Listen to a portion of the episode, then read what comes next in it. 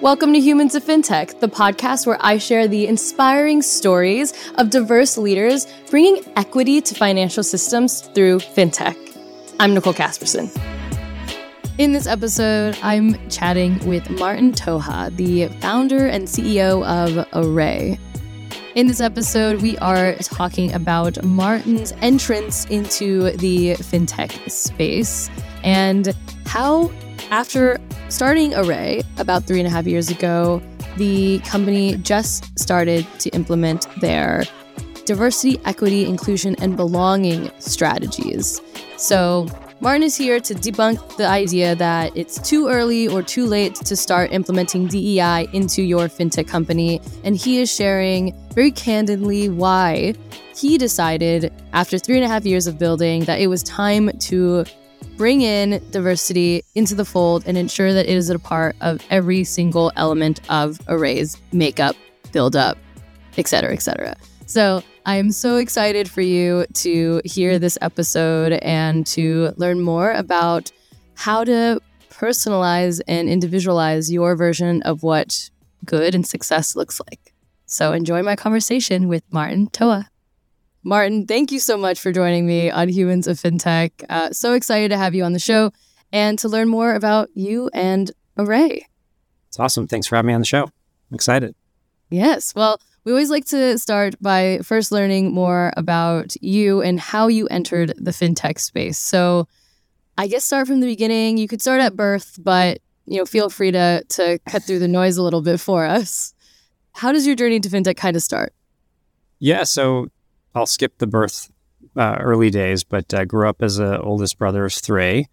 Did a lot of um, problem solving and caretaking when I was was growing up. And one of the funny stories I always like to tell is when I was growing up, my family never lets me live this one down. But when I was growing up, my my baby brother was crying. Uh, actually, he was more of a eight or nine year old at the time, and uh, I was like, "How do I solve this problem?" And I tried everything I possibly could, and I my the final thing that finally worked was I put him out in the backyard, and then at about 15 minutes later, my neighbors came by. Our neighbors came by with him around the front door, and he was still crying. And so it's funny because at uh, family get-togethers, I always get uh, I, I, never get uh, past this one where you know this is how I tried to solve some of my first problems was just very very focused on it.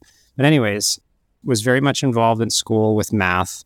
Was part of a uh, math program growing up, and really really involved with some really great great people in that. And then during high school, actually, this was a long, long time ago, so it'll date me. I started building a, a shopping cart software, which is what they called it at the time. And this was when I was 17, 16, 17.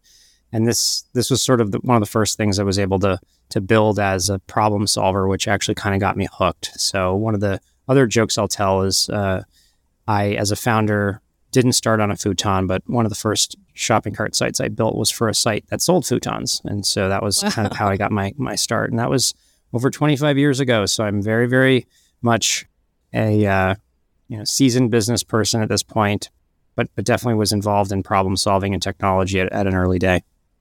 So you're interested in problem solving early on, which I'm the youngest of three and I have two older brothers, so I was the one being left out in the in the outside to stop crying kind of thing. Um, but, you know, how does that, I guess, evolve into that first kind of foyer into, I don't know, I guess, online, almost payments, if you will, and online like e commerce and transactions? Yeah, like that's kind of where you started. Yeah, it was early days. Uh, it was late 90s uh, when I got started. And so everything was kind of new, but also just it felt a lot like it was the same thing, but also digital uh, or also online or, or, whatnot. So it was back in the time when we weren't sure how things were going to end up, if it, if it was actually going to become a thing or not. But uh, was definitely really hooked on the idea that you could use technology and digital digital capabilities to help people get better information, operate quicker, solve business problems and whatnot. So just you know, n- nothing special, but just just very much addicted to the space in that way. And moved on to start actually a voice over IP company after e-commerce and payments, and uh, did a quick stint there. But then got involved in my last company right before Array. I was involved in, in identity protection as a consumer service, and really got a taste of how to market consumer products and how to approach consumer acquisition from a online digital perspective. And and this was a a very long, but very I learned a lot when I built this company. And um, one of the things that was unfortunate for me in that business was I realized I spent most of my time really building uh, the customer acquisition process and the customer retention process, and I didn't spend a lot of time on the product. And and really, that caused me to always have that question in the back of my head, like, what happens if I just had better product, or what happens if I had a better solution? But I was I was involved in this you know financial technology space for for several years before uh, before Array, and um, one of the typical stories you hear is you hear about a founder who starts a B2C business and then, uh, you know, year, two years, three years later, and there's so many various stories about this, then they start a B2B business. The uh, note on me is that it took me nine years to start my B2B business after my B2C business. So it's kind of a, a measure of my intelligence in some ways where other founders have figured it out after, you know, nine months. And I'm like, yeah, yeah, you, you figured it out in the right amount of time. It took me almost a decade to uh, to make the transition, but uh, basically, what we did was we found out that there was a unmet need in the market around providing these embedded and at the time was just credit and identity data to businesses so they could provide those solutions to their consumers and I'll get a little bit further into it but that shift for us was big and I actually had to step down from my last company because it just Array just takes 100% of my focus and uh, been working at, at Array for about three years now. How did that idea come about? Was it like an extension of your first company and, and all that you learned over the, you know, I guess almost decade, if you will, and and then Array was sparked, or yeah, was it completely separate? What's the connection there? Yeah, so one of the key solutions that uh, we had to provide to ourselves at, at my last company was having access to the major credit bureau data sets and being able to deploy these identity and credit solutions for consumers. So that was sort of a uh, thing that we had to do as a D2C business. And then what we did was we kept rebuilding the tech stack over the last 10 years because I'm a, an engineering uh, builder by, by heart. And sort of on the last go around, what we found was that there was other companies that also wanted the ability to do the same thing. And it was actually just too hard for them, or it was a little too complicated, or the, the security requirements were a little too high. And so they just didn't do it. So what ended up happening is as we built this last version of the platform for ourselves, we realized that there was other companies who could use it as well. And so that sort of spun off the the separate business. Can you tell my audience a little bit about Array and what you do? First product we started out with was a embeddable credit solution. And what that means is it allows consumers to see their manage their credit.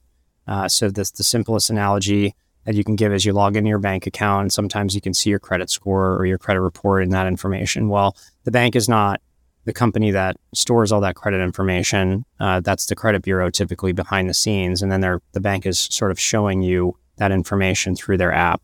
So Array's first product was the technology that allows companies to embed that feature set into their app. And so what we found was it was more than just the largest banks that wanted to do this. It was also smaller financial institutions and credit unions, and it was also fintechs, and it was also digital brands and things like that. And so our first product is the uh, embedded credit product. And then over the last three years, we've expanded into a series of other products, some of which touch into the rest of building out the, the fintech and credit uh, and, and life cycle for a consumer. So one of the ones we're just launching now is a is a product called Build Credit Loan, which is a, a process that uh, allows a consumer to build their credit using a proper loan as opposed to some of the other things that are out in the market right now. And again, it's embedded. So the way I describe Array is it's a it's a suite of products that allow a company, a partner or client of ours to provide these solutions to their their consumers at their app or or at their website. What are you enjoying more so far? What wins, B2C for you or or this B2B? I guess right now you might want to say B2B given that's what you're doing, but curious the the pros and cons. How's it been different for you the last three and a half years?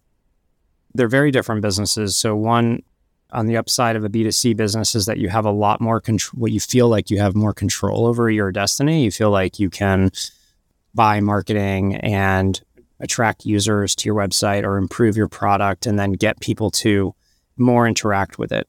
And so you have that faster time to, you know, you, what you do has a faster result and impact in the world. And so there's a little bit of a, a nice connection point there. Whereas in the B2B space, you know, we work through and with our clients and our partners. So everything we do uh, is on behalf of them. And we basically create these solutions that are very custom and bespoke for their use cases. And so it takes a little bit longer to have that impact. But on the upside, you know, we are a great platform business and we have the ability to impact so many more users without having to go and acquire them all one by one. So, you know, millions and millions of users have been using the product on a on a monthly basis now and and that's something that typically a 3-year-old D2C business can't can't get involved with. So, I'd say it's a little bit more exciting from that perspective, maybe a little little bit more scary in some ways, but it's it's I would say it's more fun.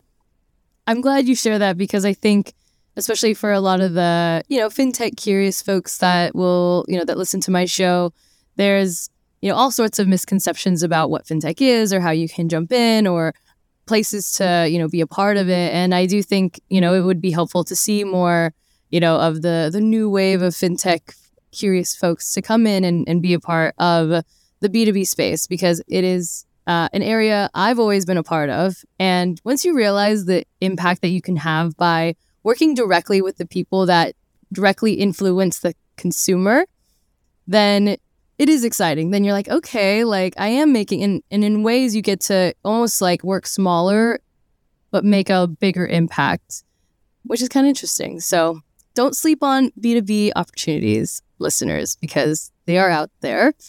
So, something also that's really unique about Array is that you started the company about three and a half years ago. You're about six months in now into implementing and, and creating, if you will, a uh, diversity, equity, inclusion, and belonging strategy into the company, which obviously we're coming out with uh, a report together about this, the uh, FinTech is Femme times Array report. So be sure to look out for that. But also, I just love how open and transparent you've been about sharing that. But feel free to share a little bit more with our listeners about that decision. One of the main reasons that always comes to mind is it, maybe this is unique to Array, I'm not sure, but we sell to companies and then they provide services to consumers. And so while we have to win a client, a company over, and we have to convince them to work with Array and, and, and give them good reason to do that, they also have to convince their users, their consumers, to use the product that we work on with them together. What that means is, is that means ultimately, if our client isn't happy, if they're if our client's users aren't happy with the product, then it won't it won't succeed. And so, long term thinking allows us to look back and say, okay, well, what type of product experience do we want to have for our consumers? And so I have a lot of experience from my last company, and I can say for for certain that we actually don't have a particular demographic. So I know a lot of fintechs and um, businesses in, in certain space really focus on, and this is not true for everybody, but a lot of them really focus on a specific target market or demographic in some ways, and they try to hit that and win in that market, and then they try to expand from there, and that makes total sense, and it's the, it's the proper a process to go through and it's proven successful time and time again. The products that Array sells are actually very horizontal. So they, they are across the United States. And in some ways, they skew towards the emerging markets or the emerging demographics where consumers that are either not with a credit profile or had just moved here or are just getting out of high school, they're the ones that are most interested in this these sort of solutions. And so just knowing that back, backdrop and then knowing that the most important thing for us is to win in the product space, what I wanted to make sure was that we built a DNA early days that that really was aligned to the consumer. So we didn't really want to have a, particular set of internal beliefs and internal thoughts and, and goals that weren't really aligned to the broader audience. And so I felt like it would just be good for us to think about that early early enough in our process before we sort of get very focused on a on a specific use case or demographic. What is step one? Because I think a lot of fintech companies or startups in general, you know, they might think, oh, well, I didn't focus on DEIB at the beginning, so I've already missed the boat, or, you know, it's too late or it's too early or whatever. So I'm here to debunk that it is never too early or too late, you know, and that you can start at your own time. And I think you're a great example of that. So, what was that step one after realizing you needed to implement?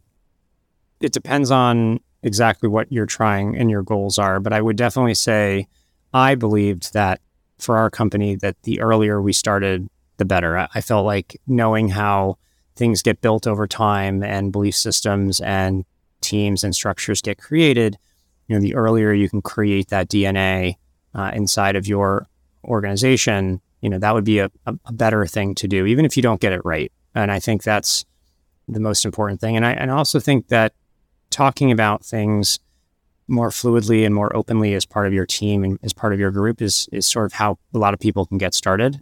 It doesn't have to be a very structured process. And in fact, I don't even know how you'd even do it that way. But for a lot of companies, being able to be open to the topics and conversations is important because you don't really know what success looks like, uh, and it's a it's a never ending process and it's a never ending goal, and so it's a it's a balance between all, all the above. So I would say, you know, step one is to start thinking about it and actually just talking about it within your organization. And I love that you said at the top, you know, when we were first talking about your foray into implementing DEIB into Array, it's that you were thinking about what the customer wants, right? What does that end customer want?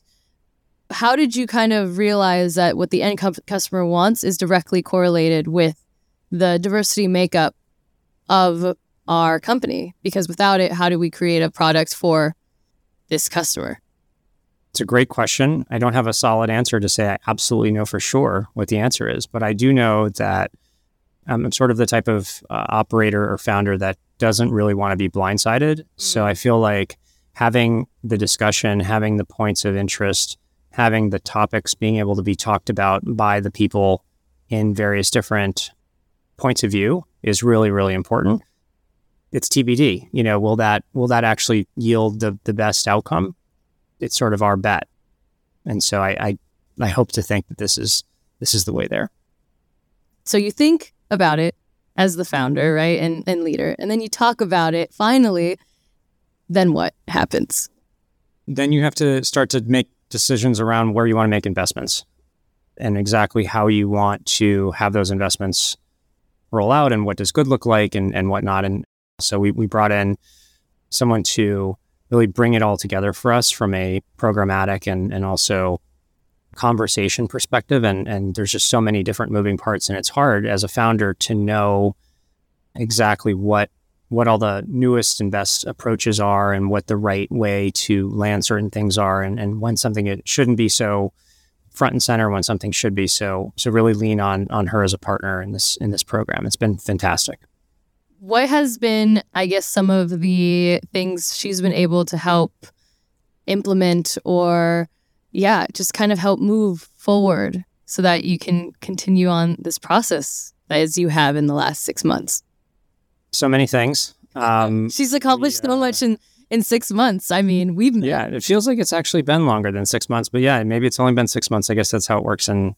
in startup startup, uh, startup uh, time or, or whatnot. Yeah, there's some obvious things that you want to start with that I don't think measure anything related to good or bad or success or failure, but just to sort of understand baseline. So most companies will start with metrics around who works for the company, who's applying to work for the company, how much of a management and leadership roles they all have, and sort of just getting a an idea of like where are we right now. Not to say that where we are is good or bad, or where we're going is good or bad, but just to like get get your hands wrapped around metrics. And I think that's you know not something you need to spend a lot of time on these days because uh, most of the software platforms, and we're all probably in fintech guilty of buying some sort of pretty cool software platform to manage HRIS systems out there. But a lot of that stuff can be easily exported and pulled into some views. And then you can start to ask some questions around like, oh, that's interesting, or, or that's a trend I didn't know, or things like that. And it, it starts to create discussions. So that that being like an easy one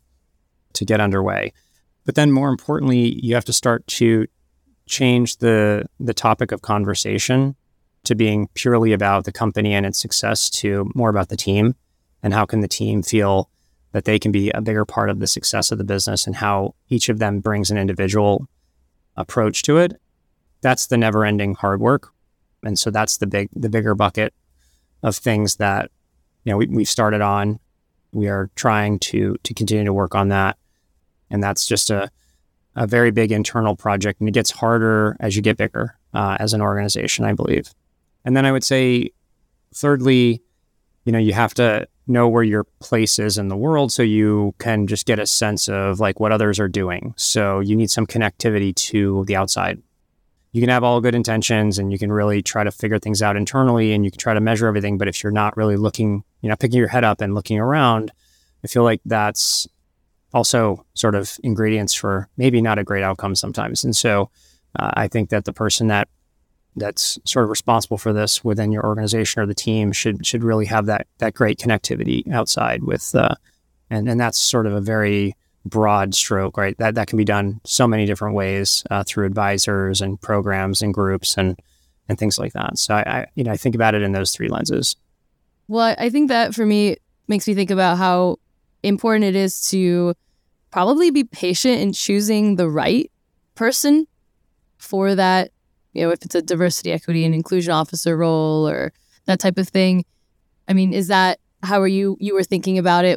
Because yeah, I feel like you should be patient. It can be probably easy to be like, oh, we want to implement DEIB for all the you know amazing reasons. Let's just find the first person as quickly as possible. But probably takes more patience than that.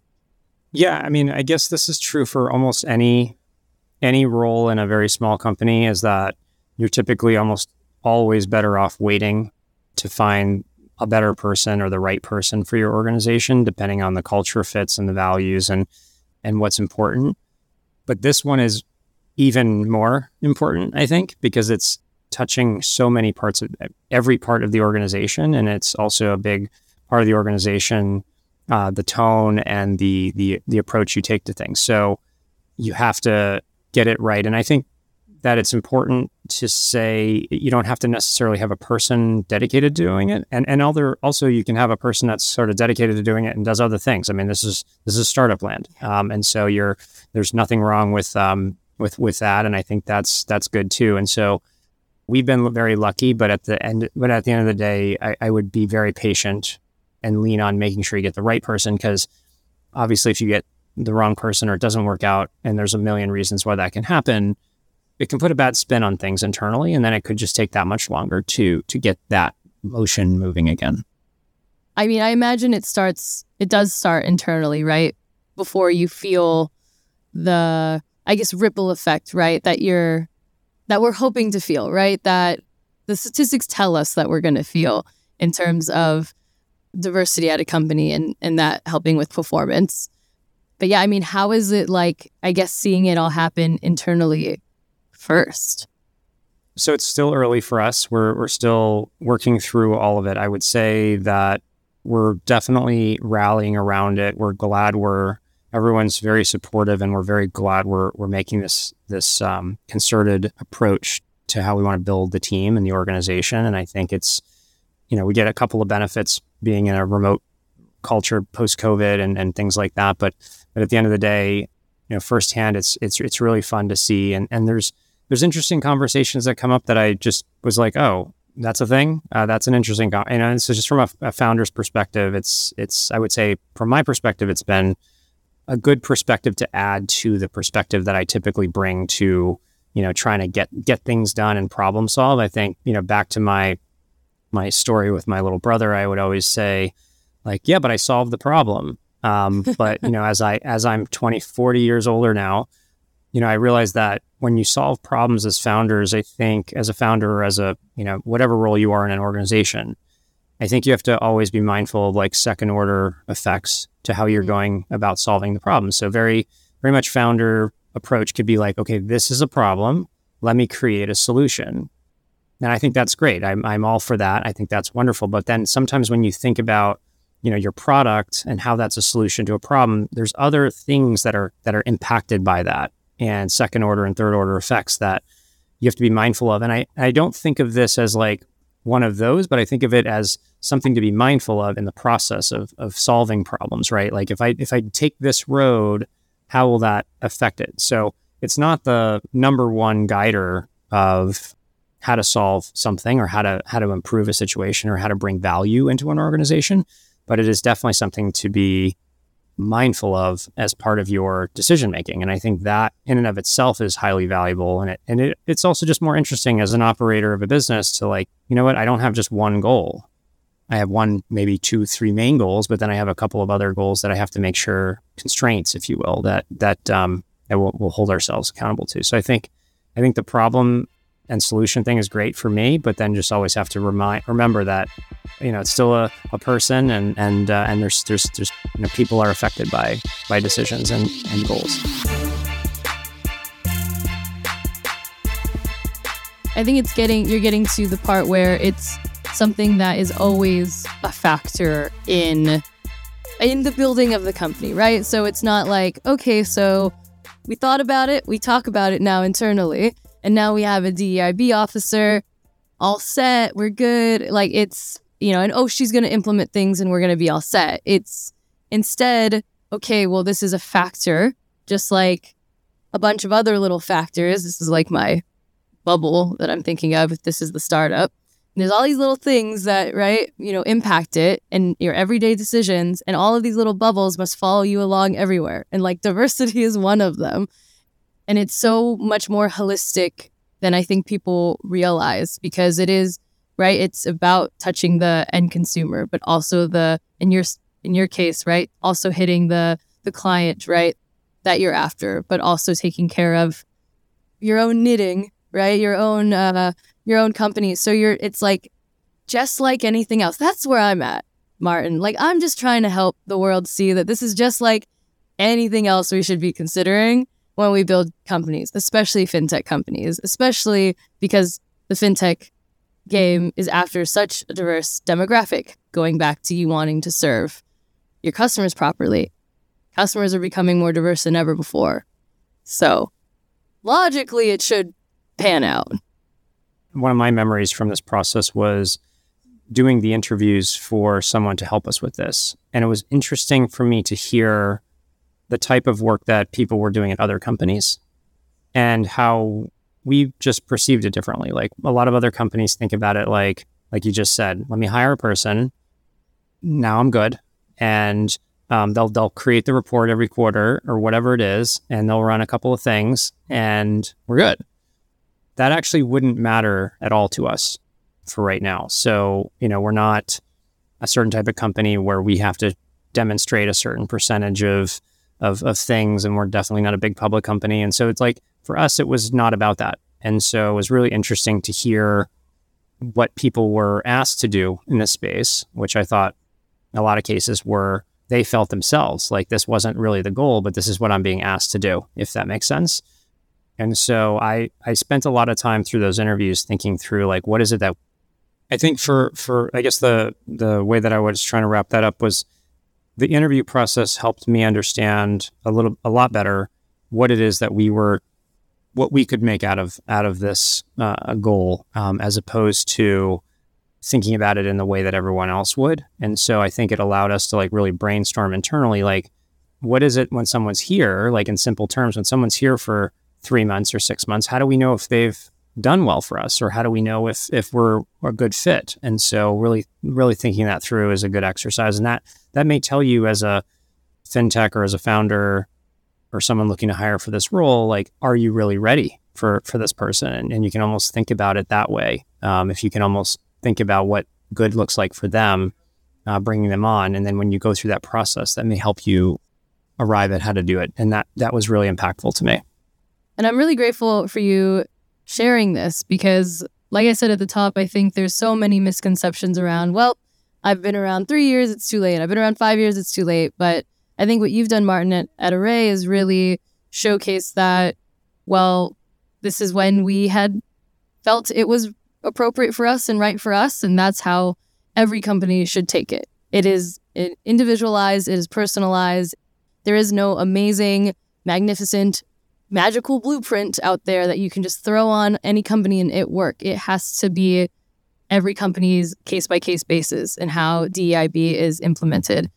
That is like for me the big takeaway. If we can get people to realize that and make it less fearful and less scary, then you know, I think we could see a lot of awesome things happen in our industry. Really appreciate all the work you're you're doing as well. It's I know it's uh, also a very hard road to go down. I have a question for you, if I can ask. Yeah. So, what does good look like? Um, how, do, how do we know? You said so. Every company has a, a good decision around has to make their own decision around when to start or how to, you know, like how do we know we're heading in the right direction, or, or do, do we even have a sense of that? With you know, you're you have a good broader view of the market. Is there a pattern that you're seeing, or I think that there is no perfect definition for what good looks like. I mean, okay, wait, hold on. Perfect would be, I guess, let's take gender parity, right? 50 50 representation would be ideal, right? Uh, some of my favorite female heroes and idols will always say, I'm done talking about this when the, it's not a problem anymore, right? When there's proper gender parity. But it's so complex and so so nuanced and you know so by case by case and by company by company that you know good has to look like very specific to to you i think that it all comes down to a very grassroots approach though to who you are and how you operate on an individual level and that means you know who what does your friend group look like who do you surround yourself and your children every day who do you hire, right? Who do you hang out with at work? Who is around you at work all the time? Are you taking the time and effort to make sure that your LinkedIn network is diversified? Because at the end of the day, we all hire people based off of our friends half the time, most of the time. So I think if we can start with ourselves and if we as individuals decide that we're committed to basically making our entire you know world a bit more fruitful and bountiful and plentiful with as many you know diverse and interesting perspectives as possible that just makes everything more fun and everything more interesting and it makes innovation so much more possible because like you said i don't want blind spots but we all got them and you have to have someone check them at the end of the day, none of us know everything. When no one, DEIB officers don't know everything. Someone needs to check them too, right? So, yeah, I think logically you could be like, okay, 50 50 representation. That's perfect. For me, I am excited if I just see individuals that, like yourself, that are dedicated. That to me is is progress. And I do think that I am seeing it more. And I think this conversation is happening a lot more. Yeah that would be like the pattern that I'm seeing. I think there's more individual, and that's good because that's the, I think that's the the key. It does feel that way. It feels like we're we're heading in the right direction, but we're not there yet. Yeah. So it's uh, I mean, it's it's good. That's good. That's encouraging. Right. It's it's always going to take time, and I think that if we can remember that the pathway to profitability is deeply like rooted in more diverse perspectives in a room and creating products, then I think that's also a big misconception that we have to kind of debunk, like that it's easy to let go of diversity and inclusion when markets are crappy and we have to think about profitability. Well, fundamentally, the pathway to profitability is a diverse industry. So we have to, we're kind of losing that little, just like everything else, right? Back to our little, our circles and pods of things. Um, but, anyways, I know you have to run my final question for you would be if you need to be, if we need to be the change that we wish to see, what change do you wish to see in fintech and how do you embody it?